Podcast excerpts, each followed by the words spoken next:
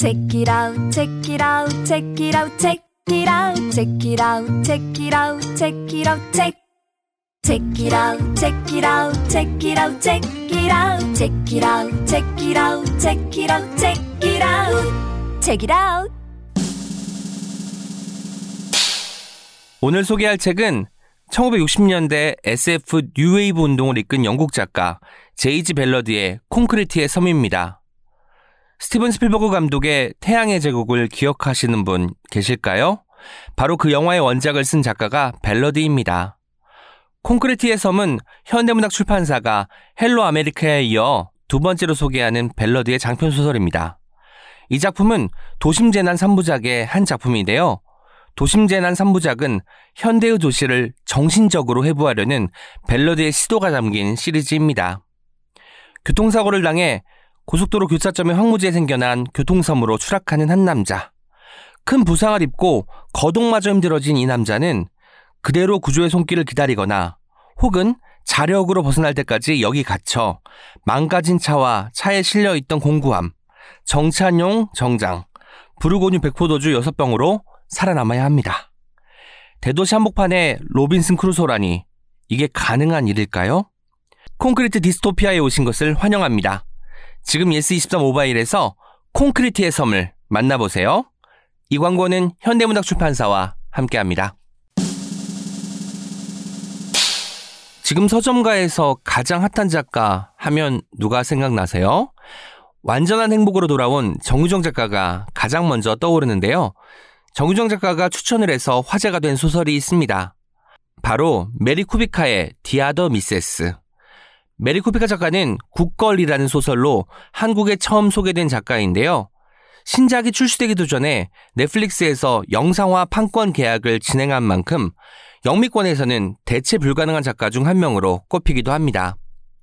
이 소설은 인물들이 나름의 사연을 갖고 외딴 섬으로 이주하면서 시작됩니다.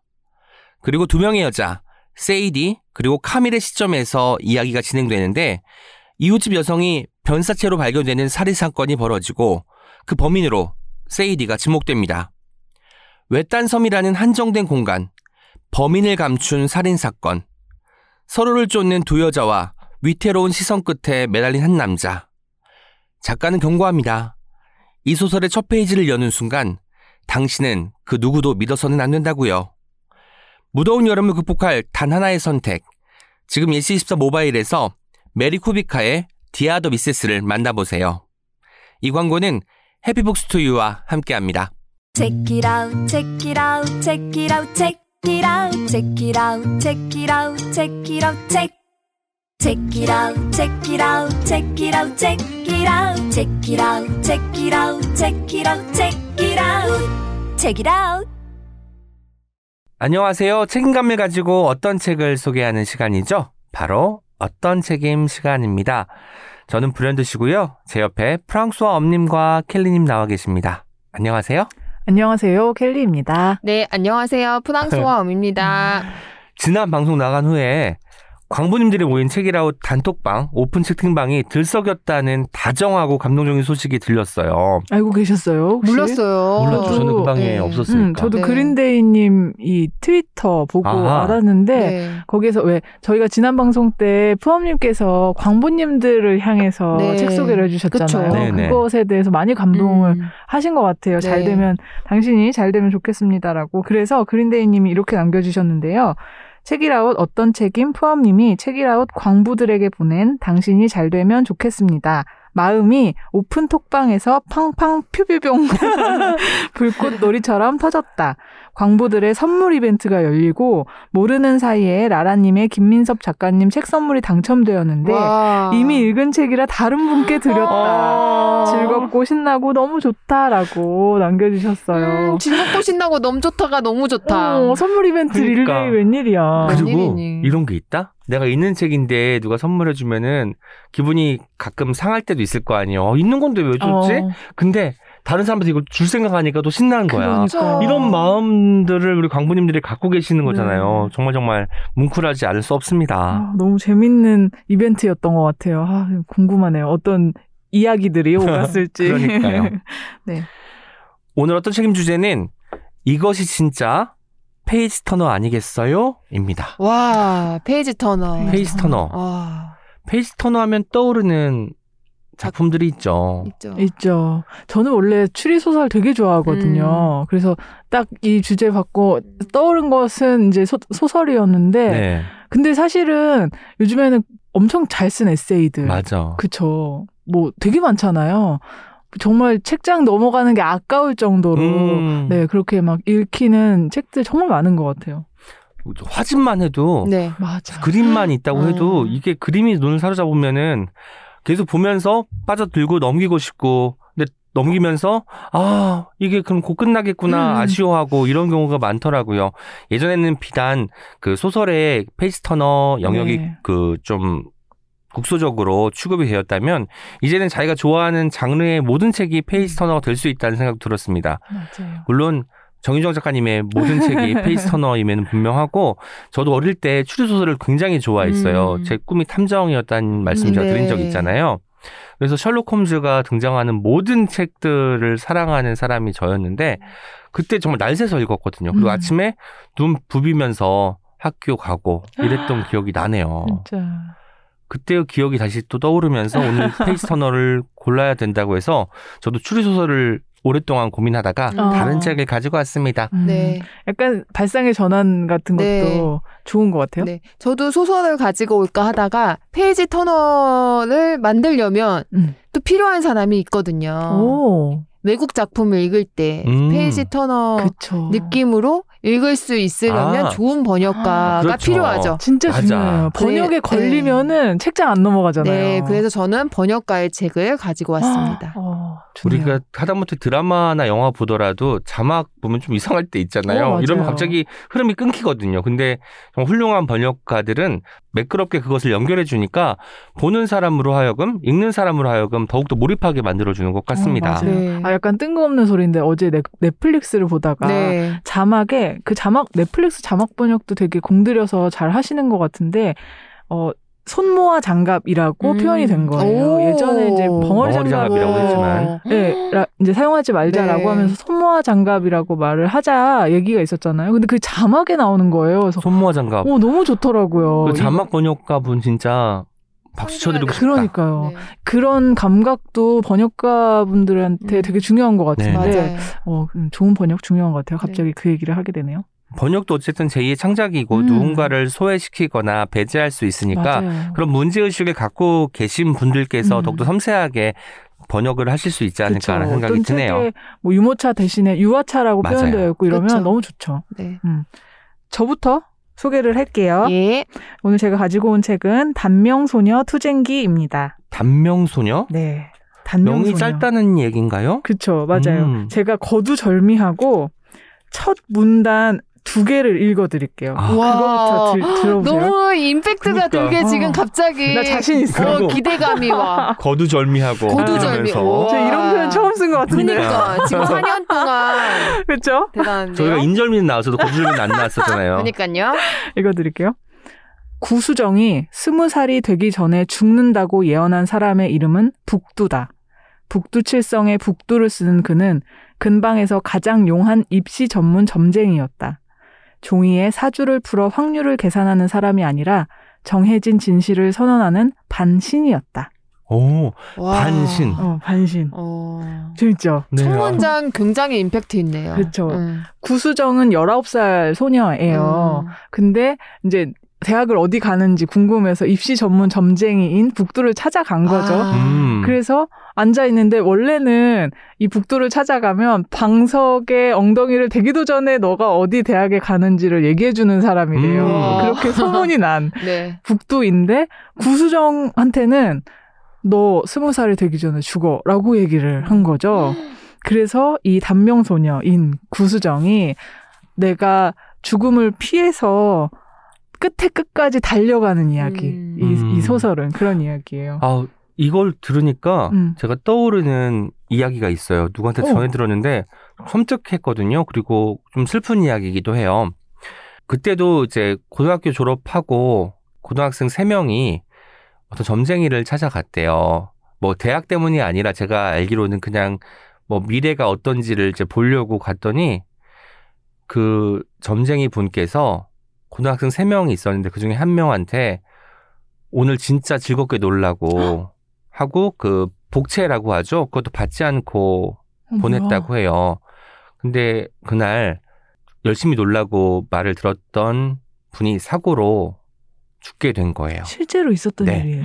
이건, 좀- 이건 저는 전해 들었으니까 음. 그 전해 들은 사람은 이건 실제라고 말을 해줬거든요. 근데 그럼 당연히 같이 갔던 친구들 그리고 이제 죽은 아이의 부모님이 가서 따졌을 거 아니에요. 알면서 왜 말 안 해줬냐고. 음. 그러니까 어떤 일이 벌어질 거라는 걸 알려줬으면 음. 미연에 방지할 수 있었고 사고를 막을 수 있지 않았겠냐고 저 같아도 따졌을 것 같거든요. 근데 그 점쟁이 분께서 이렇게 말씀하셨대요. 이미 제가 되어 왔다. 그 아. 너무 보일 때. 제가 와- 되어서 왔대요. 다른 사람들은 사람으로 보였는데 이미 제 형상으로 와서 내가 어떻게 손 쓸 수가 없는 상황이었다라고 해서 그 말을 듣고 너무 어, 오싹했거든요. 너무 그런데. 이제 여기 구수정이 나오는데 등장하자마자 뭐 20살 이전이 어. 되기 전에 죽을 것이다라고 뭐 반신이 예언하는 게 음. 나오잖아요. 그러니까 뭔가 그때 들었던 이야기가 오버랩되면서 어. 더욱더 공포심이 어, 올라갔어요. 너무 무섭네요. 왠지 지금 밤에 듣고 계시는 분들은 갑자기 잠이 달아났을 것 같은데. 네, 이어가자면 이 이야기의 설정도 되게 매력 있잖아요. 그러니까 그 19살 소녀가 자기 죽음을 피해서 음. 네, 계속 자기의 명을 이어가기 위해서 달려가는 이야기인데 투쟁하는 이야기죠. 근데 이 이야기 설정의 매력만큼이나 구수정이라는 이 캐릭터도 굉장히 매력이 대단해요. 이제 이 북두가 구수정한테 너 스무 살이 되기 전에 죽어라고 얘기했잖아요. 네네. 그 얘기를 듣고 구수정이 제일 먼저 한 말이 뭔 줄 아세요? 싫다면요? 어, 너무 멋있죠. 어, 매력. 와, 또 어. 진짜 어. 매력 터진다 벌써부터. 멋있죠. 딱네 글자. 네, 싫다면요? 라고 딱 물어봐요. 그런 말을 할 줄 아는 또 19살 여성. 이거 삶과? 죽음을 내가 선택할 수 있을 거라고 믿는 용기가 음, 있는 거죠. 그죠. 그리고 진짜 반신 그 어, 어떤 권위를 가진 어떤 사람이 딱 단정적으로 얘기했는데 거기에 반기를 들 수 있는 사람. 와, 너무 좋죠. 나 갑자기 뭔가 하고 싶은 게 있었는데 해야겠다는 생각을 했어요. 어, 어, 하세요. 네, 해야겠어요. 네, 하셨으면 좋겠고요. 네. 네. 그래서 이제 이렇게 되묻잖아요. 싫다면요? 라고 했더니 북두가 이렇게 얘기해요. 아, 방법이 아예 없는 것은 아니다.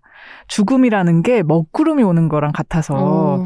왜 소나기가 내리는 것처럼 쏴 달려오는 게 죽음이니까 이것보다 더 빨리 달리면 마치 비를 우리가 안 맞을 수 있는 아. 것처럼 죽음을 좀 늦출 수는 있다. 이렇게 얘기를 하는 거예요. 그러면서 다행인 거는 비구름처럼은 죽음이 오는 속도가 빠르지는 않으니까 빨리 달려가면 된다. 근데 이제 불행한 점은 비구름은 소, 소멸하잖아요. 언젠가는. 근데 이제 죽음은 소멸하지 않는다는 것이라면서 이렇게 말하는 거죠. 그러면서 이제 수정한테 남동 쪽으로 가라. 라고 얘기를 해요. 남동쪽? 그것이 죽음을 피하는 길이라고. 구름을 피해서, 죽음 구름을 피해서 가는 거죠. 그래서 이제 수정이 곧 길을 떠나요. 그, 이 연명하는 길 위에서 수정은 하늘을 나는 개도 만나고요. 음. 그리고 사지가 모두 눈으로 되어 있는 눈 인간도 만나고 입이 모기의 것인 모기 인간도 만나요. 그 밖에도 뭐 저승의 신이나 소인 같은 사람, 다양한 존재들을 만나거든요. 이 소설 단명소녀 투쟁기는 이렇게 되게 강렬하고 막 개성 있는 캐릭터들이 막 계속 등장하고요. 완전 계속 계속 폭발하는 이야기. 그런 이야기예요. 책 표지도 예사롭지 않습니다. 단명소녀 투쟁기라는 제목이랑 이렇게 딱 떨어질 수 있을까라는 생각이 드는 그림이에요. 그렇죠. 이 고분고분하지 않은 눈빛을 네. 한 소녀가 정면을 바라보고 있는 그림이잖아요. 이 책을 넘겨보면 표지 및 본문 그림을 남서연 작가님이 음. 그리셨다고 하는데 제가 책 준비하면서 좀 찾아보니까 이 출판사 디자이너, 책북 디자이너 분이 남서연 작가님의 그림을 좋아하셔서 어. 아. 이 책이랑 잘 어울리겠다라고 해서 음. 그림을 의뢰하셨대요. 음. 정말 잘 어울리는 것 너무 같아요. 멋있어요. 네. 음. 그 혹시 들어보셨을지 모르겠는데요. 북두칠성과 단명소년이라는 원래 설화가 있대요. 아. 어 그래요? 네, 처음 들어봐요. 저는. 저는 잘 몰랐어요. 근데 이제 단명의 운명을 지닌 소년이 있고 네. 그 소년이 이제 수명을 관장하는 노인들에게 아. 수명을 연장해 달라고 비는 이야기를 아. 네네 다룬 오. 설화고 그 설화에 이제 되게 다- 갖가지 음. 조- 갈래가 있는데 굵직하겐 그런 거래요. 그래서 그 수명을 관장하는 노인들이라고 하면 이제 북두라는 노인은 수명을 연장해줄 수 없다라고 하는 음. 노인이고 남두라는 노인은 어 연장을 해주자 뭐 이렇게 해서 이 소년이 이제 남두에게 싸바싸바 해가지고 연명을 하는 뭐 그런 형태의 네네. 설화인데 이 소설은 그 설화를 기반으로 하지만 굉장히 어이 설화의 한계를 좀 훌쩍 뛰어넘는 그런 몇 가지 요소들이 있어요. 우선은 소년에서 소녀로 그 주인공이 바뀐 거죠. 네. 네, 그 부분도 굉장히 멋진 점이라고 생각하는데 이제 소년이 수동적으로 왜 명을 빌잖아요. 더 연장을 해달라. 근데 이 소설에서는 나의 명을 늘리기 위해서 이 소녀가 적극적으로 투쟁하고 달려가고 음. 스스로 움직이거든요. 그 점도 정말 좋았어요. 저는 그 모습을 보는 게 막 해방감이 느껴지는 거죠. 해방자 신데렐라도 떠오르면서. 네. 아, 제가 이게 얘기가 어, 길지는 않고 네. 그리고 워낙 또 요소들이 많고 멋진 얘기라서 이 책을 어디까지 소개를 해줄 수 있을까 이거를 고민을 많이 했거든요. 근데 이제 읽으시는 분들의 즐거움을 위해서라도 제가 이 정도의 설정만 좀 소개를 할 수 있을 것 같아요. 더 많이는 끝난 건가요? 그런 건 아니고. 어, 제가 조금 더 얘기를 할 수 있는 부분이 몇 가지가 있는데요. 네. 무엇보다 책을 보시면 네. 이 가름끈 있잖아요. 두 개네요? 두 개죠. 오? 흰색 가름끈과 검정색 가름끈이 있거든요. 분량이 적은 편인데. 특이하다. 가름끈이 없어도 뭐 네네. 무방할 음. 그런 책인데 저 갑자기 놀랐어요. 음. 여기에 이제 명이 적혀 있는 거야. 둘 중에 뽑아가지고 단명인지 장명인지를 볼 수 있는 거야. 근데 컬러가 흑백인 게 음. 의미가 있을 것 같아요. 의미가 있고요. 네. 제가 이 구수정이 길을 떠나면서 길 위에서 왜 여러 존재들을 만난다고 음. 했잖아요. 네. 하늘을 나는 개도 만나고. 근데 그 중에 제가 지금 얘기하지 않은 아주 중요한 어, 인물이 한 명 있어요. 음. 근데 이제 그 인물이 어떤 의미인지 그리고 이 수정에게 어떤 영향을 주는지 이런 것들을 읽어보셔야 되거든요. 음. 네, 그 부분을 제가 소개 안 할 거고 이 가름끈이 두 개인 이유랑도 음. 다 있어요. 어. 그래서 이거는 뭐 사실은 앞부분에 나오는 얘기기도 하고 보도 자료를 보셔도 조금 나오긴 음, 하거든요. 음. 근데 보도 자료 제발 보지 마시고요. 아, 보지 보면 안 어, 되나요? 보지 마시고 보고 싶다. 이 책을 먼저 읽어보시면 음. 좋겠어요. 케일리의 어떤 추천을 가지고 음. 읽기 아, 시작하고 그래도 너무 네. 좋겠다. 다 읽은 다음에 보도 자료든 근데 혹은 뭐 궁금해서 좀 읽으실 분이 또 있겠죠. 있겠죠. 있겠죠. 구매할 때도 볼 수밖에 없어요. 네, 네, 흐린 그쵸. 눈으로 좀 넘기시면 어떨까. 네. 저는 벌써 궁금한 게 있어요. 뭐냐면 음. 우리가 그 수명이라는 건 눈에 보이는 게 아니잖아요. 그런데 이제 뭐 남농적으로 아까 가라고 음. 했다는 것부터 시작해서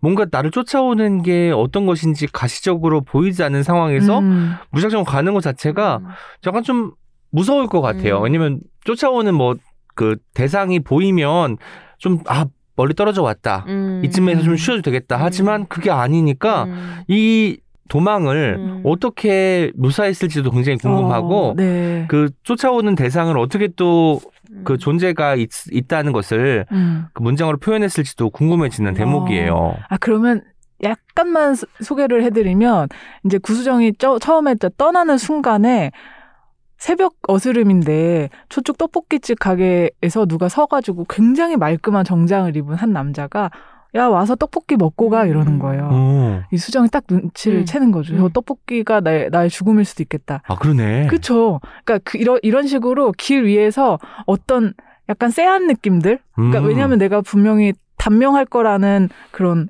선고는 받은 상태인 거잖아요. 음. 그러니까 그런 순간순간들을 만나요. 그래서 구수정이 그거를 어떻게 싸워서 지나가느냐. 음. 약간 게임의 퀘스트를 쌓아가는 그런 음. 느낌이기도 하고 속도감 있게 되게 진행이 돼요. 스릴러 영화 보면은 음. 히치콕의 영화들 보면은 두 개가 있잖아요. 복선이 있어요. 음. 이것이 어떤 나중에 그 어떤 사건이 벌어지는 예상을 해줄, 해줄 수 있는 어떤 증표가 되는 게 복선이라면 맥거핀이라고 해서 음. 사실 중요한 건 아닌데 계속 뭐 떡밥 같은 건 던지는 거죠. 그리고 지나고 나면 사실 그거 그냥 놀라게 어. 하려고 그리고 긴장감을 조성하려고 던진 것이지 만드는. 아무런 그 역할을 하지 못하는 것이 또 있어요. 음. 근데 어쩌면 이 책에서는 이 맥거핀과 복선이 어. 묘하게 섞여 있어서 사람들로 하여금 계속해서 쫄깃한 상태를 유지하면서 맞아요. 책을 읽을 수밖에 없게 만드는 힘이 있는 것 같습니다. 제가 이 정도만 설명했는데도 이렇게 알아들으시다니 그러니까. 진짜 찰떡같이 아, 불현듯님. 진짜 아, 대단하시네요. 나는 표지 보고는 네. 벌써 무섭다 했어요, 진짜. 제가 이 책을 두 번 읽었거든요. 오. 처음에는 진짜 이런 아무런 음. 정보 없이 책을 읽는데 서사가 이제 워낙 강렬하니까 오 장난 아니다 장난 음. 아니다 이러면서 이제 한 장 한 장씩 넘겼었던 거고 두 번째 읽두 번째 왜 읽었냐면 다 넘기고 나니까요. 아 나 이거 어떤 책에서 어떻게 소개하지 잘 어. 모르겠는 거예요. 어. 이야기만 따라가다가 주고를 다 소개할 수는 없으니까. 그렇죠. 그리고 어떤 요소가 있었는지 저는 이제 이 소설의 설정들이 너무 나한테 낯선 것이기 때문에 익숙하면서도 낯, 낯선 것이니까 그것에 익숙해지느라고 되게 음. 몸을 맞춰왔던 거죠. 그러다가 문득 정신을 차려보니까 소설은 끝났고 음. 그래서 두 번째 읽었더니 이 작가님이 얼마나 이 책을 공들여서 쓰셨는지 디테일 설정들이 굉장히 음. 섬세하게 있었더라고요. 음. 처음에 읽을 때는 미처 몰랐던 음. 그런 부분들이 굉장히 자세하게 음. 보이면서 어 이건 정말 정교한 소설이구나. 네, 그런 생각을 하게 됐고 여기 뒤에 보면 이제 구병모 작가님이 이런 추천사가 있어요. 몽환과 비현실의 세계에 단도직입으로 다가서는 천연덕스러움이 돋보였다라고 음. 하는데 어떤 얘기냐면 이제 길을 떠나잖아요. 네. 그래서 뭐 아까 그 떡볶이 제한 떡볶이 제한 제한 제한 제한. 떡볶이 제한. 어 무섭다. 음. 우리, 우리 어떤 책임팀은 갔을 거야. 떡볶이 저 좋아하니까. 직접 먹긴 하면 바로 갔죠. 그쵸. 출발하는 길에 배도 네. 고프고. 근데 이제 그런 어떤 퀘스트를 하나씩 지나는데 갑자기 환상의 세계로 확 들어가거든요. 아, 왜냐면 아까 하늘을 나는 개가 등장한댔잖아요. 네네. 그 개가 그 떡볶이를 유혹하는 그 남성에게서 딱 구, 구수정을 구원해주는 음. 시작부터가 나오거든요. 근데 걔가 처음에는 그냥 되게 풍채 좋고 음. 귀여운 음. 개구나 이렇게 했는데 갑자기 날개가 확 펼쳐지더니 그 순간부터는 음. 이야기가 그냥 완전 판타지로 확 음. 넘어가요. 근데 그게 아무런 설명도 없고요. 음. 어떤 무슨 독자한테 준비를 시키는 것도 전혀 없어요. 음.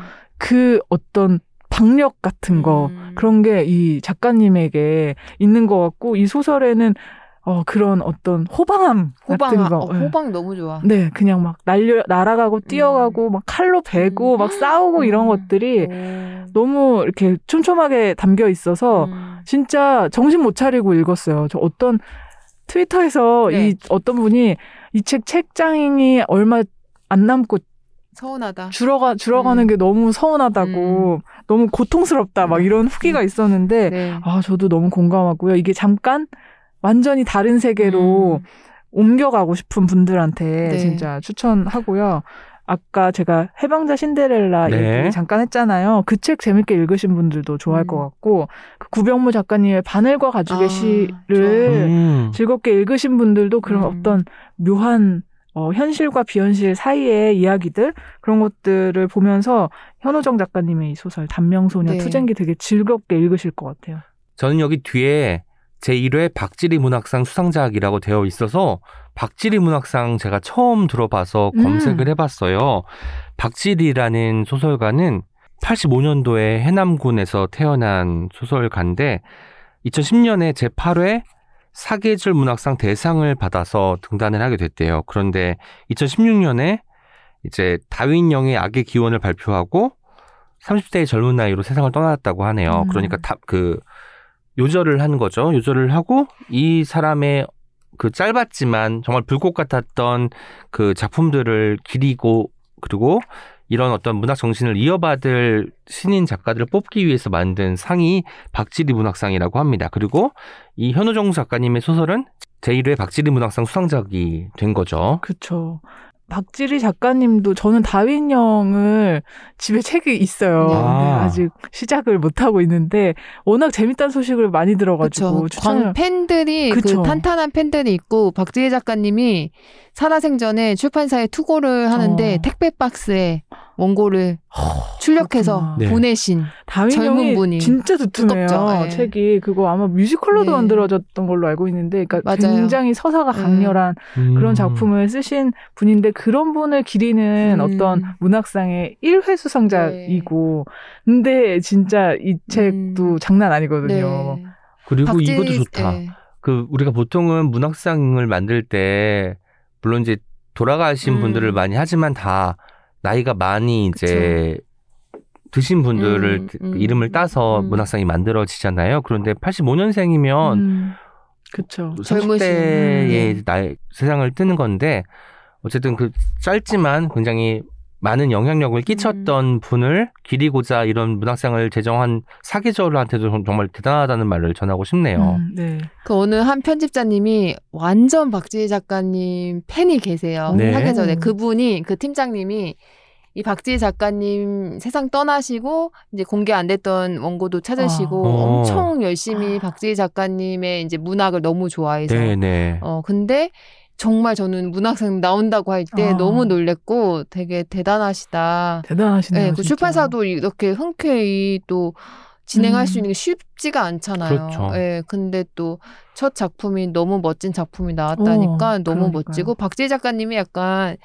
이게 두, 두문불출하시고 편집자랑 음. 미팅도 안 하시고 아, 약간 그래요? 이렇게 메일로 어. 거의 주고받고 약간 음. 이랬던 캐릭터로 알고 있어요. 음. 네, 그래서 이 저기 작품 단명 소녀 투쟁기 작가님 프로필도 좀 궁금해지는데요. 네네. 소개해드리면 현호정 작가님이고요. 1993년도에 아. 태어나, 태어나신 분이고 한국예술종합학교에 다니시는 것 같아요. 그러니까 이 소설을 수상하시고요. 희곡 그리고 거북이는 고개를 끄덕였다라는 작품이 있는데 이것이 한국예술종합학교 주최 봄짓 새로운 작가상을 받았다고 아. 합니다. 아, 희곡도 쓰시고 소설도 학생이시구나. 쓰시고. 사실 아까 첫 두 문단 읽어주셨잖아요. 음, 영화화 되거나 단막극 형태로 제작돼도 참참 사람들이 정말 여름을 날 수 있게 도움을 주는 그런 킬러 콘텐츠가 되겠다라는 생각이 들었거든요. 어, 그러네요. 이 책 보면은 굉장히 머릿속으로 확 상상하게 하는 그런 음. 장면들, 묘사가 굉장히 잘 되어 있거든요. 음. 그럼, 어, 기대를 하게 되네요. 아, 그리고 작가 님의, 작가의 말을 조금 소개해드리면 이것도 좋았어요. 왜냐면 이 작품을 어떤 그런 흥미, 음. page turner라는 포인트로 읽어도 정말 좋고요. 음. 그걸만으로도 이 여름에 진짜 좋은 작품 하나를 발견하는 것일 텐데 그 밖에 작가님의 말을 읽으니까 이 작품의 어떤 의미랄까? 음. 지금 21세기 이 한국에 사는 젊은 여성으로서 이 작품을 어떻게 쓰셨나 이런 부분을 약간 엿볼 수 있어서 음. 좋았거든요. 이 부분을 읽어드릴게요. 나는 연명담이 우리의 이야기라고 생각한다. 싸움은 승패와 관계없이 음. 후회를 남기지 않을 때 의미가 생기고 나는 우리의 이 이야기가 의미를 가지게 될 것 같다는 생각을 할 때 비로소 기쁘다.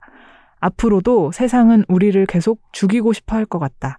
그러니까 우리는 다 단명을 타고난 것이고 어쩌면 끈을 단으로 끊어야 할 최종 목표는 짧을 단일지도 모르겠다. 아, 음. 단을 단단할- 단으로 어. 짧을 단을 음, 단단할 것을 그러니까 음. 단을 단할 것을 아. 음. 더 단단해질 것을 약속하는 사람들이 많아졌으면 좋겠다. 음. 짧은 것을 끊기를 음. 단단하기를 음. 와 멋지네요. 네. 그런 표현을 구사하는 작가님이라니 어, 네. 매력이 더 느껴집니다. 네, 처음에 이 단명소녀라고 했을 때 이 단을 끈을 단으로 할 건지 아니면은 어, 짧을 단으로 할 네. 건지를 자- 이제 오랫동안 고민을 하셨던 거죠. 아, 그러다가 이제 그냥 짧을 단으로 결정을 하고 나서 끈을 다니든 짧을 다니든 어, 세상은 자꾸 우리를 죽이려고 할 것 같은데 그, 그 죽이려고 하는 그 짧을 것을 끊어내면 우리가 좀 더 이제 싸워 나가는 삶을 살아내면 어떨까라는 이런 말을 하고 계셔서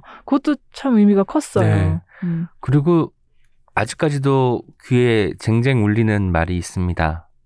싫다면요? 음. 아, 싫다면 싫다면요 딱 이 표지에 이 표정으로 했을 것 맞아요. 같죠. 음. 그러니까 우리가 마음속으로는 해도 입 밖으로는 결코 내뱉지 못하는 말 중에 하나가 음. 싫다면요일 텐데 이 그 어린 소녀가 그 북두에게 음. 그 말을 쏘아 붙였을 때 그 감정과 그것을 접한 저희의 쾌감 이런 것들이 잘 전달되었기를 바랍니다. 어, 그러길 바랍니다. 이게 분명히 말씀드리지만 뒤에 가면은 진짜 큰 반전도 있거든요. 아, 네, 네, 반전까지 있어요. 저는 오늘 집에 가는 길에 당장 구입할 책이 생겼습니다. 네, 많이 읽어주시길 바랍니다.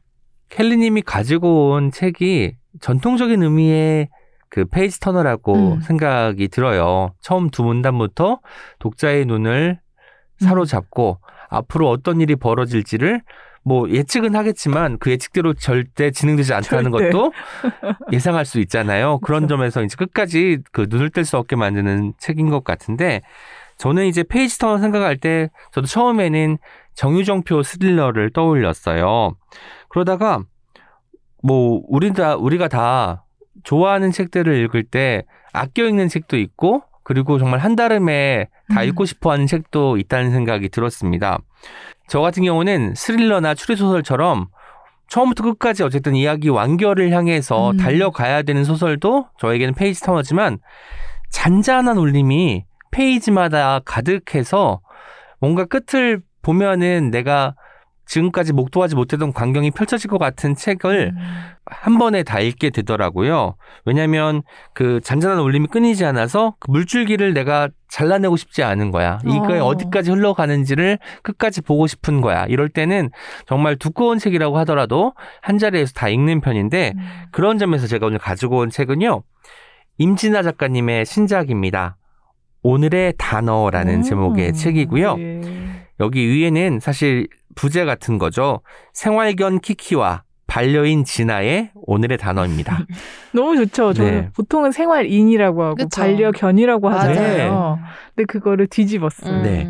실제로 이 책의 구성은 그래서 앞에 이제 두세 편의 만화가 나오고 카툰이 나오고 그 다음에 임진아 작가님이 그것을 정리하는 방식의 짧은 글로 구성되어 있는데 만화에서는 그 키키가 생활견 키키가 뭔가 그 상황을 주도하거나 말을 좀 멋진 말들을 많이 쏟아내는 역할을 하더라고요. 그리고 반려인 진아는 뒤에 그래서 이런 상황에서 느꼈던 것들을 음. 정말 솔직하고 담담하고 그리고 따뜻하게 전달해주는 역할을 하고 있어요.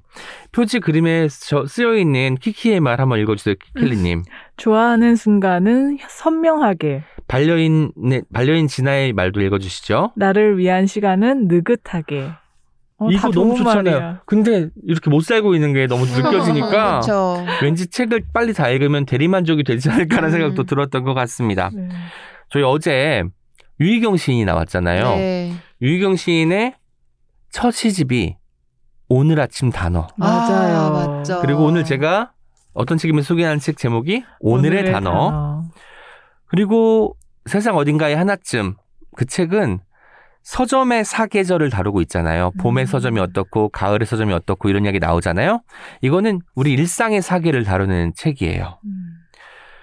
어, 공통점이 엄청 네. 많아요. 그리고 유희경 시인이 첫 산문집 혹시 제목 기억하세요? 반짝이는 밤의 밤의 낱말들. 낱말들. 음. 여기는 오늘의 단어예요.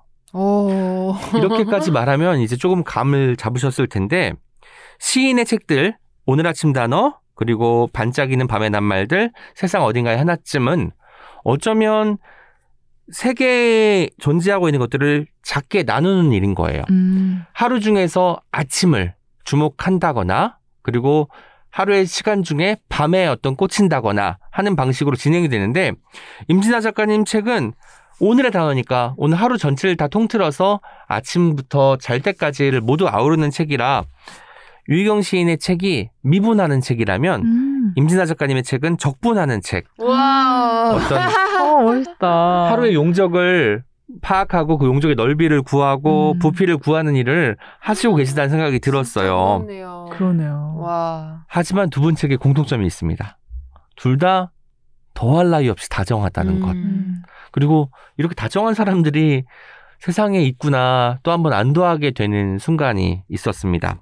저도 이책 다정해서 너무 좋았던 것 맞아요. 같아요. 다정한 이게 그냥 만들어진 다정함이 음. 아니죠. 음. 그냥 이렇게 꾸밀 수 네. 있는 다정함이 아니라 음. 정말로 진짜 어, 삶의 삶의 모든 시간을 음, 거쳐서 나온 음. 다정함이라서 어, 되게 그 다정함의 농도도 짙고 저 임진아 작가님이 이제 인스타그램에 이제 디저트나 차 음. 같은 거 올리는데 그 얼음을 되게 좋아하거든요. 맞아, 맞아. 어떻게 얼음도 저렇게 예쁘게 표현을 음. 할까? 근데 책에서도 그런 감성이 너무 네. 느껴지고 정말 이렇게 어떤 책임 우리가 좋아할 수밖에 없는 책? 맞아요. 맞아요. 옹기종기 느낌의 책이라고 저는 생각도 했었어요. 저희 지금 이 책 다 같이 읽었잖아요.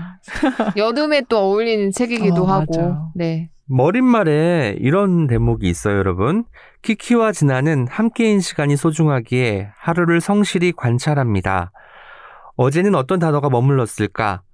오늘 우리에게 다가온 단어는 무엇일까? 신경 씁니다. 같은 하루가 주어져도 같은 하루를 살지 않습니다. 각자의 계절에는 서로를 닮은 분위기가 담겨 있을 뿐이지요. 라는 대목인데요. 저는 같은 하루가 주어져도 같은 하루를 살지 않습니다. 음. 이게 너무 좋은 거예요. 우리가 사실 매일 일상이 약간 빤하잖아요. 그리고 뭐 특히 직장 다니는 분들은 이제 아침에 가야 될 때가 있고 처리해야 될 업무가 있고 돌아와서 이제 집에서 쉬는 어떤 그 루틴이 이제 구성되어 있을 텐데 같은 하루가 주어져도 같은 하루를 살지 않겠다는 이 다짐 그리고 음. 이것을 어떻게 수행하는지가 이 책에는 좀 담겨 있기도 합니다. 음. 그러니까 좀 권태가 있는 분들, 권태가 있는 분들은 빨리 하루하루가 지나가서 휴가가 오길 기다리잖아요. 이 페이지들을 빨리빨리 넘겨서 어디에 도착할지를 그 가늠해 보시는 것도 좋겠습니다. 이 책은 계절에 따라 진행되는 책이에요. 근데 처음에 봄이 아니라 여름의 단어부터 아, 시작이. 됩니다. 지금 철이 여름이어서 아마 여름으로 시작해서 봄으로 끝나는 구성을 취한 것 같은데요. 제목이 오늘의 단- 단어잖아요. 두 분은 여름하면 떠오르는 단어가 있을까요? 딱 지금 떠오르는 건 왜 갑자기 수박이죠? 수박, 저는 옥수수. 옥수수도 좋다. 어. 저는 태양. 오, 태양. 태양. 왜냐면 해가 아니라 태양인 것 같아요, 여름에는. 어, 맞아. 해는 왠지 해님 달님처럼 음. 좀 착할 때도 있고 우리를 좀 따뜻하게 만들어주는 것 같은데 태양 하면 장렬하는 그 빛이 이글이글. 느껴지잖아요. 이글이글 타오르고. 유피 노래 생각납니다. 유피? 유피. 유피 생 유피 유피 세대 아닙니까? 유피 알죠? 나의 나의 바다? 뭐 나의 거, 바다야. 그런 거. 나의 그런 태양하면 약간 어, 맞아, 맞아. 듀스 생각나고. 맞아. 유피 OPPA, 노래들이 OPPA 아십니까? 알죠. OPPA. OPPA 좋아했었습니다. OPPA 그 그룹 인원이 많았죠. 많았죠. 네. 아, 힙합 웃겨. 바지 좋아했기 때문에. 네. 요즘 또 부쩍 더워졌잖아요. 엄청 더워요. 저 음. 더워서 잠 못 자는 제가 더위 많이 안 타거든요. 네. 근데 더워서 잠을 못 잔 게 올해 저는 처음인 어, 것 같아요. 진짜 더운 것 네. 같아요.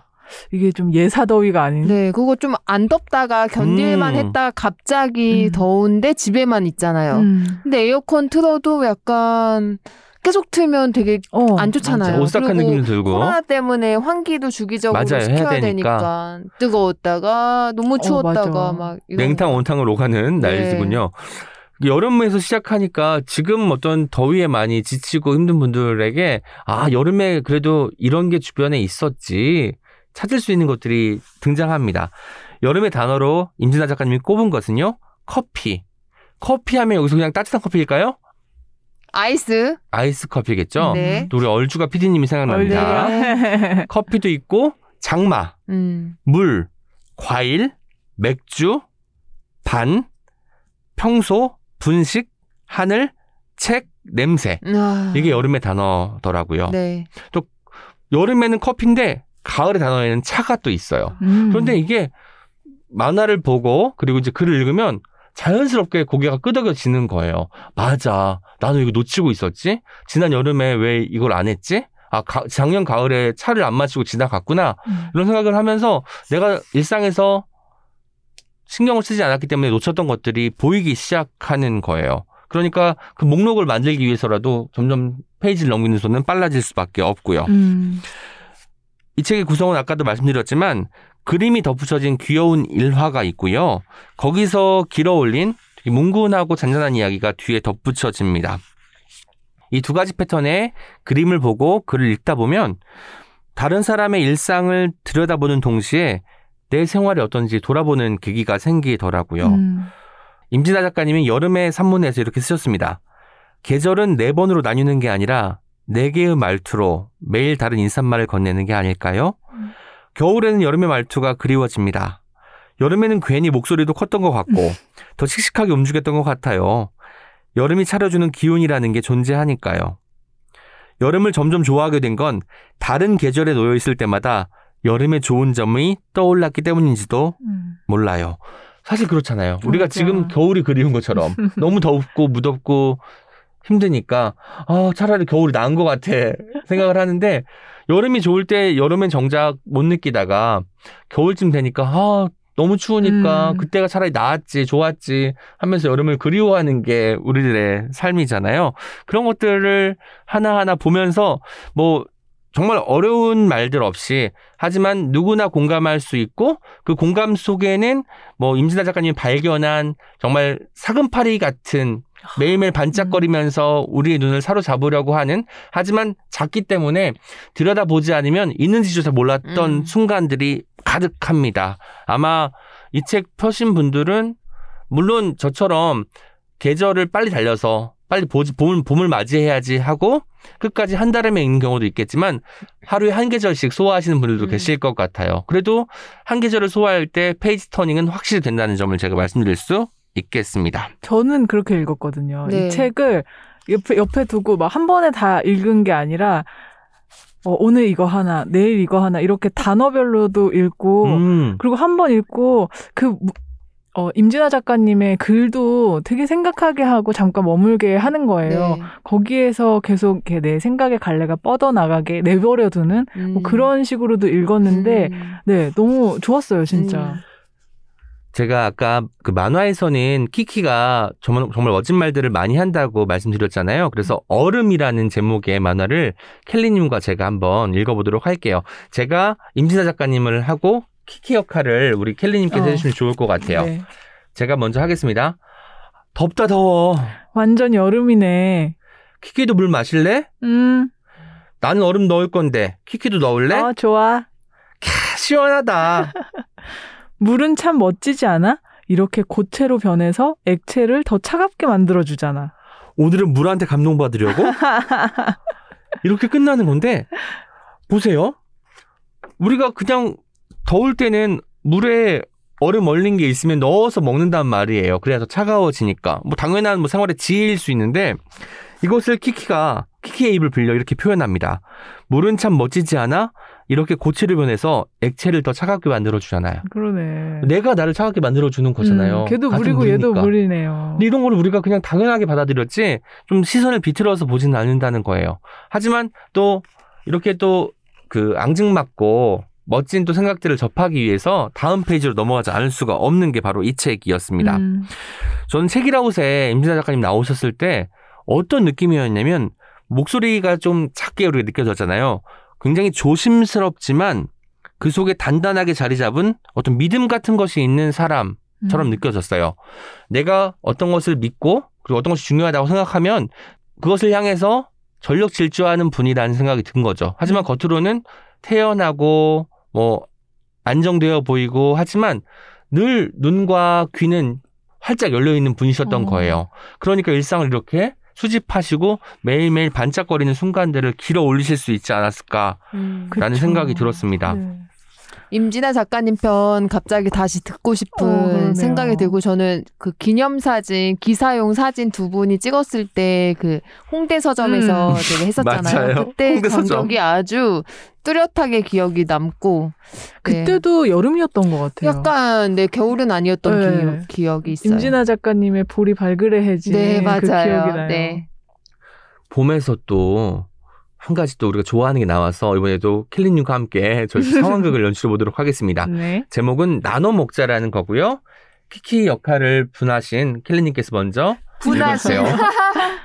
오늘은 키킨의 분식이야. 우와 나는 여태까지 분식의 뜻이 나눠 먹는 음식인 줄 알았어. 아니야? 찾아보니 가루분이었어. 밀가루 음식이라는 뜻이지. 오 가루 음식이라니 엄청 귀여운 뜻이네. 그럼 안 나눠도 되는 거지? 다 내 거야. 라고 이제 분식, 어, 나눌 어. 뿐. 나눌 뿐이 아니라 가루 분이어서 음. 왜 밀가루 음식 우리가 왜 분식을 좋아하는지를 다시 한번 또 알게 되는 순간이었습니다. 음. 그런데 여기서 끝나면 그냥 우리가 아 가루분이구나 깨달으면서 끝날 수 있잖아요. 여기서 한 발 더 나아가는 게 임진아 작가님입니다. 가루분자 안에는 나눌 분이 들어있다고 음. 한자어 보시면 알겠지만 나눌 아, 분자가 한자가. 오른쪽에 들어 있잖아요. 그러니까 음. 가루분에 벌써 나눌 분이 들어가 있다. 분식을 음. 나눠 먹으면 더 좋다라는 이야기를 이렇게 돌려서 말씀하시니까 뭔가 순간순간 별풍선들이 막 터지는 것 같은 음. 느낌이 들면서 정말 정말 좋더라고요. 우리가 그 만화의 제목이 나눠 먹자예요. 맞아요. 어. 분식처럼 음. 나눠 먹자가 되는 거죠. 귀엽고 따뜻해서 우리가 속된 말로 별로일 때 쓰는 표현 중에 하나가 뜨뜻미지근하다잖아요. 뭔가 그 개성이 없고 뭐 천편일률적이다 할 때 쓰는 표현인데 그렇지 않고 귀엽고 따뜻해서 손의 움직임을 덩달아 빠르게 만들어주는 책이라는 생각이 들었습니다. 그리고 아까 표지에서 읽어드렸던 좋아하는 순간은 선명하게 나를 위한 시간은 느긋하게 라고 하는데 시간과 순간 이걸 생각해 보니까 책을 읽는 시간이 있잖아요. 그런데 페이스 터너인 책들은 뭔가 순간의 조합 같이 느껴지거든요. 왜냐면 매시 매분 매초 그 감정이 오르락 내리락 하잖아요. 특히나 스릴러 장르나 어떤 음모를 헤쳐나가는 장르인 경우에는 눈도 한시 뗄 수 없지만 그만큼 심장도 계속 벌렁거리면서 뛰고 있을 거란 생각이 들면서 이 시간에 어떤 순간을 담았는지를 궁금하신 분들에게는 음. 충분히 page turning이 되는 책이라는 생각이 들어서 저는 오늘 임진아 작가님의 에세이 카툰 에세이라고 불러도 될까요? 오늘의 단어를 가지고 왔습니다. 음. 그러니까 음. 선물하기도 좋은 책인 것 같아요. 진짜 되게 특별한 순간을 만들어주는 네. 책이 확실한 거라서 어떤 사람이 어. 봐도 정말 좋아하고 기분을 좋게 만드는 되게 다정하게 만드는 그리고 귀여운 게 이 세상을 이제 유지하는 동력 중에 하나잖아요. 정말 정말 귀엽습니다, 여러분. 봄의 단어에는 스트레칭도 있고 끼니도 있고 끼니 끼니라는 단어도 너무 오랜만에 접하는데 음. 참 좋더라고요. 그래서 우리가 일상적으로 많이 접하는 단어들이 아 이런 뜻을 가지고 있었구나. 이렇게 만들어졌구나. 사람들이 이 단어를 이렇게 바라보는구나라는 깨달음도 페이지마다 가득한 책이기 때문에 어떤 분이 읽으셔도 그리고 저는 이 책은 그 전연령 음. 독서가라고. 감히 음. 말씀드릴 수 있겠습니다. 아마 아이들이 봐도 조금 어려운 부분도 있긴 하겠지만 충분히 읽으면서 같이 부모님과 함께 웃으면서 미소 지으면서 농담을 던지면서 읽을 수 있을 책이니까 모든 분들이 여름을 오늘의 단어와 함께 나신다면 음. 이 여름의 더운 날들이 페이지 넘어가듯이 슉 지나가지 않을까라는 네. 생각도 휴가지에 해봅니다. 가서 읽으셔도 좋을 것 같아요. 네. 휴가지에 같이 가지고 가셔서. 여덟 살 아- 저희 아이가 읽었는데 소화를 하더라고요. 어. 그러니까 저. 깜짝 놀랐습니다. 아, 좋네요. 네. 임진아 작가님은 이 책을 보면서 더 느꼈는데 굉장히 건강한 생활을 음, 하고 음, 계신다는 음. 느낌을 받았어요. 이 여기에서도 내가 어떤 순간에 음. 기분이 좋아지고 어떤 순간이 음. 나한테 꼭 필요하고 이런 걸 정확히 음. 알고 계시잖아요. 그런 부분이 되게 좋았고 그래서 아 나도 아 내가 어떤 순간에 내가 이렇게 좋지 이런 거를 음. 생각해 보게 하는 맞아요. 그런 면도 있었어요. 그리고 다 여유가 없다고 살면서 그런 말 많이 하잖아요. 바쁘다고. 근데 그 여유가 얼마나 소중한지, 그 여유 때문에 벌어지는 일들이 맞아. 얼마나 근사한지, 여유로 인해서 그리고 일상이 얼마나 풍요로워질 수 있는지를 보여주는 책이니까 맞아요. 여러분 페이지 터너인 오늘의 단어와 함께 이 한여름 같이 건너보지 않으실래요? 임진아 작가님이 빵 고르듯 살고 싶은 네. 분이시잖아요. 진짜 네. 그렇게 살고 저는 빵 고르듯 아, 살고 맞아. 싶다는 그 산다는 표현 앞에 그런 단어들 그니까. 상상해보지 못했는데 그 책도 진짜 너무 글이 좋기 때문에 맞아요. 저는 어, 임진아 작가님이 이 캐릭터도 굿즈 같은 거 아주 많이 만드셨으면 좋겠다는 마음이 있고 나중에 예스24랑 콜라보 좀 했으면 좋겠다는 오. 제가 굿즈 MD는 아니지만 전 평소에 그런 생각 굉장히 많이 했습니다. 아, 너무 좋다. 네, 임진아 작가님께 안부를 구하고 마지막으로 제가 가지고 온 책 소개해 드릴게요. 저는 권남희 번역가님의 에세이죠. 네, 번역에 살고 죽고라는 오. 책을 가지고 왔습니다. 저는 직업인들이 쓴 에세이를 굉장히 좋아하는 편이에요. 음. 네, 최근에 건남희 선생님이 쓰신 혼자라서 좋은 직업을 읽었는데 그 네. 책이 5월에 나왔는데 너무 좋았어요. 그 책이 제가 한참 좀 책 읽는 거에 흥미를 조금 음. 떨어뜨리고 아 좀 드라마에 빠져 있을 때였어요. 드라마에 항상 빠져 있- 있지만 근데 그때 막 두 번째 책 마감을 포기해야 되나 막 이렇게 진지하게 아. 생각을 할 때쯤 그 책을 딱 읽었는데 너무 좋았고 그 혼자라서 좋은 직업은 제가 재택근무를 하다가 점심에 내가 너무 집에 앉아만 음. 있으니까 잠깐 산책해야지 하고서 그 책을 들고 선글라스 쓰고 동네를 걸으면서 읽은 책이에요. 오. 거, 저희 약간 이제 동네 아는 사람 없으니까. 음. 근데 그걸 딱 읽었을 때 친구한테 전화가 와서 친구랑 한 20분 통화하고 그 책을 다시 읽었는데 너무 기분이 좋았던 그 음. 풍경, 어. 그 되게 음. 날씨가 좋았거든요. 네, 번역 의 살고 죽고는 올해 7월에 나온 책인데 개정판입니다. 음. 이 책이 원래 시, 2011년 4월에 1판 1쇄가 나왔는데 10년 만에 개정판이 나온 건데 음. 오. 에세이가 개정판이 나오기는 쉽지 않잖아요. 그렇죠? 그렇겠죠. 왜냐면 사실 그 에세이가 가장 좀 반짝 네. 그 사람들에게 사랑받고 다른 에세이로 대체되는 그게 그쵸. 주기가 빠르다고 하더라고요. 네. 음. 근데 독자들이 꾸준히 오. 찾아주셨기 때문에 또 그러니까. 개정판이 나오게 됐는데 멋지다. 이 책의 첫 장을 열면 이런 글귀가 나옵니다. 문장이 손끝에 착착 감기는 느낌. 마치 내가 쓴 글을 옮기는 듯한. 네. 우리가 수타 잘하는 분들 보면은 면과 손이 그냥 같이 어. 붙어 있는 느낌이잖아요. 네. 그런 표현 같습니다. 네, 착착. 그 일본 문학 번역을 전문으로 하면서 선생님의 직업관이 담긴 문장인데 저는 이 에세이를 그런 느낌으로 정말 어. 착착 오. 감기는. 느낌으로 읽었거든요. 근데 오늘 주제가 page turner잖아요. 네. 네. 근데 사실 해외 문학을 읽을 때 페이지 터너가 가능하게 하는 사람은 번역가니까 아. 번역가도 자기 문장을 굉장히 잘 써야 되는데 음. 이 에세이를 읽으면 와 진짜 좋다. 음. 건남이 번역가님은 약간 내용은 약간 궁상맞 고 공상? 약간 너무 솔직하고 어 오. 이 정도 베테랑이고 이 정도 스타 번역가인데도 이렇게 오. 생각을 한다고 아. 싶을 내용도 있는데 어떤 이야기를 쓰던지 불쾌감이 없어요. 아. 약간 그래서 약간 구차해 음. 보이는 얘기일 수도 있고 속 좁아 보이는 얘기일 수도 있는데 기분이 너무 좋아지는 음. 그런 문장을 구사하는 그게 고수의 글쓰기. 완전 고수죠. 게다가 또 개- 대가들이 실수하고 엄살 부릴 때 우리가 좀 한 발 가까이 다가갈 수 있잖아요. 음. 왜냐면 아 저 사람도 그 우리랑 비슷한 시기를 겪었구나, 우리랑 비슷한 실수를 하는구나 할 때 뭔가 인간미랄까 이런 게 느껴져서 좋을 텐데 아마 그런 내용도 많이 담겨 있지 않을까라는 생각이 드네요. 네. 멋지다. 총 4부로 이 책은 나누어져 있는데요. 각 부마다 번역가 지망생을 위한 팁이 또 나와 있습니다. 음. 권남희 번역가님이 처음 번역 해서 출간까지 연결된 책은 호시의 신이치의 신들의 장난입니다. 음. 이 책은 지금은 절판됐고 1991년 7월에 나왔어요. 그러니까 30년 전. 현우정 작가님 93년생인데. 네, 그렇죠. 와, 그, 근데 91년. 그때 원고지 장당 번역료가 얼마였을까요? 예상해 보세요. 번역료, 아, 원고지 번역료 장당. 진짜 얼마 안 그러니까 됐어요. 91년. 91년이면은 원고지 맞- 장당 네. 한 맞추시면 제가 커피 쿠폰 쏘- 쏩니다. 3천 원. 아, 이럴 수가. 그래도 많이 더 적, 더 적을까요, 아. 설마?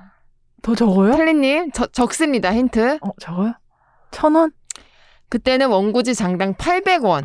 아. 네, 보- 번역료를 받았다고 합니다. 91년도에. 네, 보통 그냥 평범한 작가님들 어떤 고료 원고지 음. 장당으로 보통 요즘에 15,000원에서 2만 원 정도 그렇죠. 하잖아요. 그러니까 사보같이 많이 주는 건 뭐 3, 4만 원 주는 경우도 있죠. 근데 원고지 한 9장에서 10장이 A4 한 장이잖아요. 네. 상- 그러면 계산이 대략 뭐 단행본이 천, 천매에서 뭐 이렇게 왔다 갔다 하니까 상상을 할 수 있는데 그 굉장히 이 번역을 하면서 어려운 점, 자기가 어떻게 처음 번역가로 시작을 했고 그런 일상부터 시작해서 번역료를 500원, 100원 이런 올리는 과정 음. 이런 음. 것들도 굉장히 솔직하게 써 있는 어. 중요하지. 네, 사실 왜냐면 좀- 이게 선례를 남기지 않으면 계속해서 번역료 그리고 번역 시장이 그렇게 굴러갈 수밖에 없으니까 뭔가 좀 선배들이 미리 좀 나서 가지고 그렇게 해주는 게 후배 번역가들을 위해서도 꼭 필요한 일 같네요. 네, 그렇죠. 그리고 번역가 지망생들이 계실 거 아니에요. 그래서 음. 번역가 지망생들이 알고 있으면 좋을 팁 음. 같은 것도 굉장히 잘 정리가 되어 있는데요. 뭐 번역가가 되려면 전공은 상관없다. 음. 이렇게 음. 말씀을 해주시고 외국어만 잘하면 번역할 수 있을까? 이런 질문에는 답변이 굉장히 구체적인데 도움이 음. 되실 것 같아서 제가 조금 소개해 볼게요. 진입 장벽이 낮긴 하다. 하지만 무작정 발을 들이밀 게 아니라 자신의 성향과 능력을 먼저 파악했으면 한다. 음. 자신이 책 읽기를 좋아하는지, 글을 잘 쓰는지, 한 자리에 꼼짝 않고 앉아서 음. 줄기차게 일을 할 수 있는지, 하루 종일 사람 구경 한 번 못하고, 수다 한 번 안 떨어도 입안에 가시가 돋지 않는지, 음. 일주일 내내 바깥에 안 나가도 좀이 쑤시지 않는지 편집자나 출판 관계자들과 원만하게 지낼 수 있는 사교성은 있는지 나만의 벽을 높이 쌓아놓고 타인의 침입을 음. 거부하고 있진 않은지를 돌아볼 필요가 있다. 어. 어떤 의미인지 아, 아시겠죠? 권남이 번역가님의 일상이 그려지네요. 맞아요. 그러니까 진짜. 강단 있으면서도 이렇게 분명하게 짚어주는 사람이 없으면 할까 말까에서 그쳐버리는 사람도 있을 텐데 음. 이 말을 들으면 자기 어떤 진로에 대해서 다- 정말 잘 생- 생각을 하게 될것 네. 같다는 생각이 들어요. 정말 뭐 번역가라고 상상하면 어 그냥 좋은 작품 어. 가져와서 잘 번역해서 그냥 주면 음. 혼자 뭐 미팅 뭐 굳이 안 해도 되지 않나? 뭐 이런 생각도 여러 가지 할 텐데 편집자나 어떤 원고에 대해서 뭐 의견도 조율할 수 음. 있고 뭐 검토서 같은 걸 쓸 때도 있고 여러 가지 일이 필요하겠죠. 그렇죠.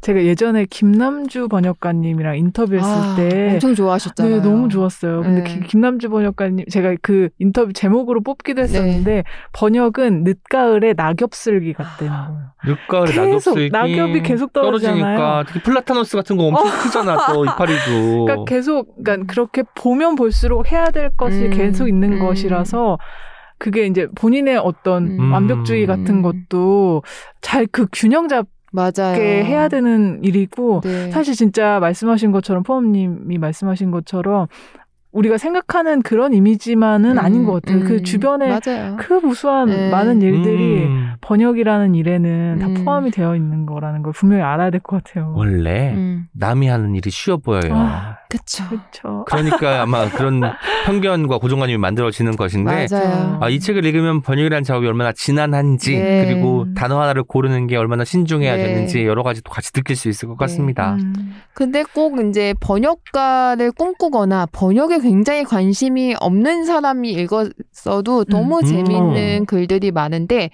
번역가님은 막 사교적이고 막 외향적인 성격은 아니신데 메일을 약간 다정하게 그러니까 어. 내 아의 얘기도 좀 쓰면서 이렇게 또 소통을 하는 걸 굉장히 좋아하시는 편이세요. 그 편집자랑 껄끄러웠던 일도 어. 2, 30년 동안 한 두세 번 정도밖에 없다고 해요. 어, 그렇게 많이 네. 일을 하셨을 텐데. 근데 이 책에 딱 하나의 에피소드가 나오는데 저는 되게 재밌었어요. 그래서 어. 이야기 해볼게요. 이제 어떤 편집자님이 번역가님이 검토서 이 책을 이제 뭐 번역할 것인가 안 할 것인가 이런 검토서를 썼는데 그것에 이제 뭐 관심을 갖고 한번 미팅을 하자고 해서 음? 권- 번역가님이 광화문에 미팅을 따는 거 갈 일이 있으니까 그러면 광화문 땡땡 문고에서 만나는 음. 게 어때요? 음. 이렇게 얘기를 한 거죠. 네네. 근데 그 편집자님이 답변을 이렇게 하셨어요. 땡땡 문고는 일주일 전에도 다녀왔는데 거기까지는 멀고요. 출판사로 와주세요. 이렇게 아. 하셨는데? 예, 어이구. 그 출판사는 뭐 파주도 아니고 홍대였다고 합니다. 네. 홍대랑 광화문이 뭐 먼 거리가 전혀 아니잖아요. 음. 그래서 이 두 분이 만난 사연은 뭐 꼭 만나서 음. 해야 될 얘기가 있거나 막 그런 큰 사연은 아니기 때문에 이제 선생님이 얼마 후 조금 불쾌했다고 어. 이렇게 메일을 쓰셨는데 답장이 또 이렇게 왔대요. 이해가 안 가지만 불쾌하겠다고 하시니 사과를 하겠다. 이해가 안 음. 가지만. 네. 그래서 기분이 당연히 나빴겠죠. 그래서 근데 이 뒤에 보태신 번역가님의 문장이 더 압권입니다. 저에게는 음. 고작 이 정도가 내가 기억하는 가장 나빴던 사례라니 이 번역 세계 참 훈훈하지 않은가. 어머나. 어머. 이런 태도이신 거예요. 오, 좋다. 네, 그래서 저는 서점에서 일한 지 뭐 7, 8년 뭐 이 정도 됐는데 그 전에 다른 회사에 있긴 했었지만 근데 저는 이제 출판인 분들과 더 네네. 많이 소통을 하고 일을 하는데 정말 이렇게 다른 분 남다른 다정, 음. 남다른 섬세 이런 게 정말 출판계 총집합해 있다고 생각을 하는데 이 책을 읽으면서 아 그래 이래서 출판 음. 이런 개가 어렵다고 하지만 정말 하고 싶어 하시는 분들도 음. 많고 뭐 기분 좋고 좋은 사람 많이 만날 수 있는 업계라는 생각을 음. 많이 했어요. 저는 아까 권남희 번역가님이 그 문장을 써서 이제 앞에 있는 이야기들을 정리해서 쓰신 거잖아요. 네. 반전이었어요. 어, 그쵸, 그쵸. 어떻게 응대했을까를 궁금했는데 음. 이게 이 정도가 내가 번역 이 판에서 음. 겪었던 가장 뭐라고요? 불쾌했던 경험이다라고. 한 게 와 그런 식으로도 마무리되니까 갑자기 어. 또 반전의 효과가 또 그쵸. 느껴집니다. 너무 좋았어요. 이게 아까 푸엄님께서 이 책이 어떤 그런 궁상맞은 음. 이야기들을 다 담았는데 음. 기분이 나쁘지 않다고 음. 하셨잖아요. 딱 음. 이런 것 같아요. 아, 어떤 나쁜 얘기를 하고 나서도 딱 그쵸. 산뜻하게 기분 어 풀자가 아 뭐야 이 편집자 막. 이렇게 불쾌하게 어. 막 기분 나쁠 수 있는데 그렇지 않은 오, 거죠. 네. 그렇죠. 음. 이 순- 이렇게 쓰시니까 그 편집자의 뭐 대한 관심이나 궁금증이 싹 음. 사라지고 맞아요. 딱 우리 어떤 시선만 남잖아요. 음. 이렇게 생각할 수 있는 음. 너무 멋지네요. 지평이 열리는 오, 그런 너무 좋다. 느낌이 들어요. 그리고 현실적인 팁도 잊지 않으시는데 자기는 못할 것 같지만 만약에 후배가 궁금증 어떤 질문을 한다면 이렇게 답할 것이다 이런 포인트도 굉장히 어. 많아요. 음. 그리고 후배분들이 가끔 편집자랑 트러블이 생겼을 때 어떻게 하면 좋겠냐는 질문을 많이 하신대요. 근데 번역가님은 이렇게 답을 해주셨어요. 역시 상대방에게 서운한 감정은 묻어두는 게 좋을 것 같다. 터트려서 형식상 화해를 한다고 해도 다음에 다시 일하기는 불편하다. 음. 역자들이 널렸는데 굳이 불편한 사람에게 일을 맡기겠는가? 가로치고 이건 어디까지나 한 권의 일이 아쉬운 후배들에게 하는 이야기다. 음. 괄호 닫고 비굴함을 권하는 것 같지만 억울하면 출세하랬다고 더 영향력 있는 역자가 되어 당당해질 수밖에 없다. 음. 현실적인 조언이네요. 그쵸. 그렇죠. 이거는 뭐 이제 그 일이 아쉬운 후배들한테 하는 이야기라고 이렇게 확실하게 말씀해 주셨지만 제가 그 서운한 감정 표현, 음. 나 기분 나쁘다. 이런 얘기를 어느 정도 해야 될 때 되게 고민될 때가 음. 많거든요. 그리고 나 이 사람하고 관계 끊어줘도 이건 얘기하고 싶어. 음. 이런 생각들 일하면서 네. 되게 많이 하는데 이거 보면서 꾹 참고 있어요. 음. 지금 꾹 참고 있는 게 있거든요. 아이쿠. 근데 그런 생각하면서 사실 저는 말해도 되는 입장이기도 해요. 뭐 아주 초짜 사회인은 아니기 때문에. 근데 그냥 내가 더 영향력 있는 사람이 되자. 이렇게 마음을 음. 이 책을 뭐 보면서 했습니다. 어. 네. 음. 뭔가 자기 마음을 좀 단련시키는데도 도움이 되는 책이라는 생각이 드네요. 네, 맞아요. 그리고 번역가님은 기본적으로 멋부린 글, 어려운 글, 딱딱한 글을 싫어한다고 해요. 음. 그래서 음. 에세이도 이렇게 쓰시는구나. 그런 생각을 했고, 그 역자 후기도 굉장히 재밌게 쓰시기로 유명한데, 어떤 도서관에서 강연을 갔는데, 아, 책 제목은 제가 까- 까먹었는데, 어떤 독자가, 어, 어떤 책을 자기가 도서관에서 읽었는데 역자 후기만 찢어져 있었어요. 이랬다는 거예요. 오, 역자 후기가 음. 너무 좋아서 가져간. 가져간 거죠. 그것도 진짜 뜻깊다. 네, 그러니까. 맞아요. 그래서 번역가님이 좋아하는 음, 글에 대해서 또 표현하신 이야기도 굉장히 좋고 원래 이 작가님의 그 선생님의 모토는 무학자도 재미있게 읽을 수 있는 글쓰기라고 해요. 어, 한글만 읽을 줄 알면 누구나 이해할 수 있는 글쓰기. 아까 어려운 걸 싫어하신다라는 음. 거랑 연결이 되는 것 같아요. 쉬운 단어로 네. 어떤 것을 표현을 해야 무학자도 읽을 수 있으니까 네. 그런 걸 지향한다라고 하시는군요. 네. 그러면서 또 덧붙인 말도 되게 재밌습니다. 물론 내 머릿속에 주체할 수 없이 방대한 지식이 들어있다면 나도 모르는 사이 지식을 드러냈을지도 모른다. 그러나 불행히도 나의 뇌 속에는 딱 세상 사는데 필요한 만큼의 지식만 저장되어 있어 애써 노력하지 않아도 쉬운 글이 나온다. 대상을 누구로 하여 글을 쓰건. 네. 겸양의 말씀까지. 그니까. 네. 그 앞에 단서가 더 웃겨. 정말 너무 많이 알아가지고 말 나올 때마다 어려운 말 나올 수밖에 없는 사람들도 있는 거 인정한다. 네. 하지만 나는 그렇지 않다라고 말하는 것도 뭔가 시니컬한 유머 같은 게 느껴져서 참 음. 정말 좋네요. 네, 참고로 건남이 번역가님이 번역한 작품으로는 최근작으로 하루케 무라카미 티, 음. 그리고 히가시노 게이고의 숙명, 샐러드를 좋아하는 사자, 평범한 나의 느긋한 작가 생활 아시죠? 배를 엮다. 배를 음. 엮다 아. 굉장히 배를 좋죠. 너무 좋죠. 네, 치바키 문구점. 아. 다들 엄청 베스트셀러이고 네. 그러니까 사실 번역가님은 굉장히 이 한국 번역계에서 탑이시죠. 근데 어 책을 읽으면서 이 직업을 대하는 이 적절한 태도, 음. 마음, 어 그리고 문장 이런 것들이 너무나 좋았고 제가 지난번에 어떤 책임에서 목표를 잃었지만 방황하는 사람에게 음. 추천하는 책으로 슌타로의 살아있는 것 그 그림 동화 가지고 왔잖아요. 네. 그 책도 건남이 번역가님이 아. 번역하신 책이었어요. 그랬구나. 그래서 문장이 또 되게 좋기도 했습니다. 음. 아마 찾아보면은 권남희 번역가님의 책 다 한 권씩은 읽어보지 않았을까 싶네요, 그러니까. 진짜. 네. 경력도 많이 하셔서. 꽤 오래 되셨으니까 네. 아마도 집에 한두 권씩 적어도 꽂혀 있지 않을까 저도 음. 예상해 봅니다. 네. 멋지다. 그리고 여러분들이 이제 번역가님 인세 계약하는 경우도 있고 매절 계약하시는 네네. 경우도 있는데 인세로 계약하는 경우는 뭐 10%도 안 된다고. 예, 하고 번역료 인세율이 국내 지금 몇 퍼센트로 혹시 알고 계시나요? 아세요? 한 저는 잘 모르겠는데 예상 한 보면 한 3%? 저도 음. 그 정도 예상. 번역료 인세율은 3에서 6% 아. 정도인데 대체로 4, 5%. 왜 음. 낮게 잡았냐면 네. 아까, 아까 너무 800, 충격을 받아가지고 91년도잖아요, 그거는. 아 그러네. 네네. 그래서 어느 출판사에서는 2%를 주는 출판사도 있다고 하는데 일본의 경우에는 대개 8%. 음. 근데 어. 요즘은 좀 일본도 불황이라서 6, 7%를 준다고 합니다.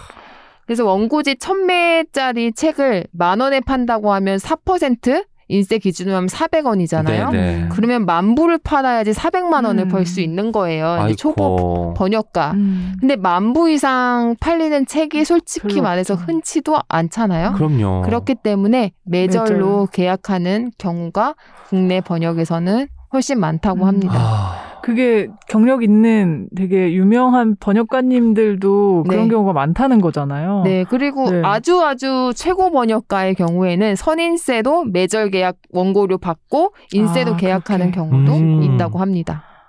그- 이것도 편차가 크겠네요. 네. 진짜. 그리고 너무 베스트셀러가 됐어요. 음. 그럼 출판사에서 번역가님한테 인센티브 줄 것 같으세요? 안 줄 것 같으세요? 아, 좀 줘야죠. 줘야지. 주는. 경우는 네. 없다고 없겠죠. 합니다. 계약을. 그렇게 안 했으니까. 네, 그렇죠. 뭐 선물 같은 건 드릴 수 음. 있겠지만 그러면서 이제 번역가님이 그럴 때 솔직히 말해서 좀 아쉬운 마음도 음. 있고 그럴 텐데 또 아, 또 이 태도가 굉장히 멋있는데 어, 너무 많이 팔린 책의 경우 이렇게 생각을 하신대요. 많이 팔리면 덩달아 번역가도 유명해지고 그만큼 일도 많이 들어오니까 너무 안타까워하지 말자. 아이고. 아, 좀이 네. 쿨함까지. 네. 멋언니네. 아, 그러네요. 완전한 멋언니고 어 정말 약간 이렇게 책을 보면서 아, 한 번쯤 만나서 되게 대화 음. 나누고 싶다. 저는 그런 생각도 하고 나중엔 또 에세이 나오면 네네. 옹기종기 모시고 싶은 아, 정말, 정말. 번역의 세계에 대해서 또 재밌는 얘기 해주시지 음. 않을까 이런 생각도 하면서 즐겁게 읽었고 지금 채널 S의 노승영 번역가 과학책 많이 네네. 번역하시는 제가 그 번역가님 글도 되게 좋아하는데 그분의 이제 2주 격주마다 연재가 되고 있어요 칼럼이 그분 글도 굉장히 좋고 500원, 500원의 의미라는 글이 있어요. 그러니까 500원 번역가에게 원고지 장당 500원 인상을 요청하는 게 얼마나 어려운 일인지 아. 뭐 이런 이야기도 있는데 이 책을 관심 있는 분들 책도 읽으시고 채널레스에서는 또 번역가의 또 일상에 대한 이야기도 굉장히 좋은 글이 있으니까 보시면 좋지 않을까 싶습니다. 채널 레슨은 보물입니다, 여러분. 맞아 찾아보면 네. 열심히 만들고 있습니다. 음. 다른 데 찾기 힘든 기획 기사들 너무 많아가지고 연재도 많고 해서 아마 많은 분들이 뭔가 좀 충족시키고 싶다 하면 채널 S 사이트 가보시면 될 것 같아요. 네. 오늘 주제가 페이지 터너였는데 저희 세 권의 책을 다 소개하고 나니까 저는 사실 삶에 대한 이야기를 한 것 같아요. 우리 켈리님이 가지고 오신 현우정 작가님의 단명소녀 투쟁기는 생존을 다룬 음. 거고 그리고 제가 가지고 온 임진아 작가님의 오늘의 단어는 생화를 다룬 거예요. 그리고 푸엄님께서 가져온 번역의 살고 죽고는 일을 어. 같이 다룬 거잖아요. 생존과 생활과 일, 이 모든 게 다 삶에 깃들어 있는 거잖아요. 그런데 삶이란 것이 페이지 터너처럼 빨리 넘어가면 안 좋을 것 같아요. 우리가 앞에 그냥 돌부리가 있다고 생각하고 천천히 걸어나가면서 주변을 좀 살피는 사람이 되었으면 좋겠다는 바람으로 음. 오늘의 어떤 책임 마무리하도록 하겠습니다. 여러분, 2주 뒤에 또 만나요. 안녕. Check it out, check it out, check it out, check it out, check it out, check it out, check it out, check. Check it out, check it out, check it out, check it out, check it out, check it out, check it out, check it out, check it out.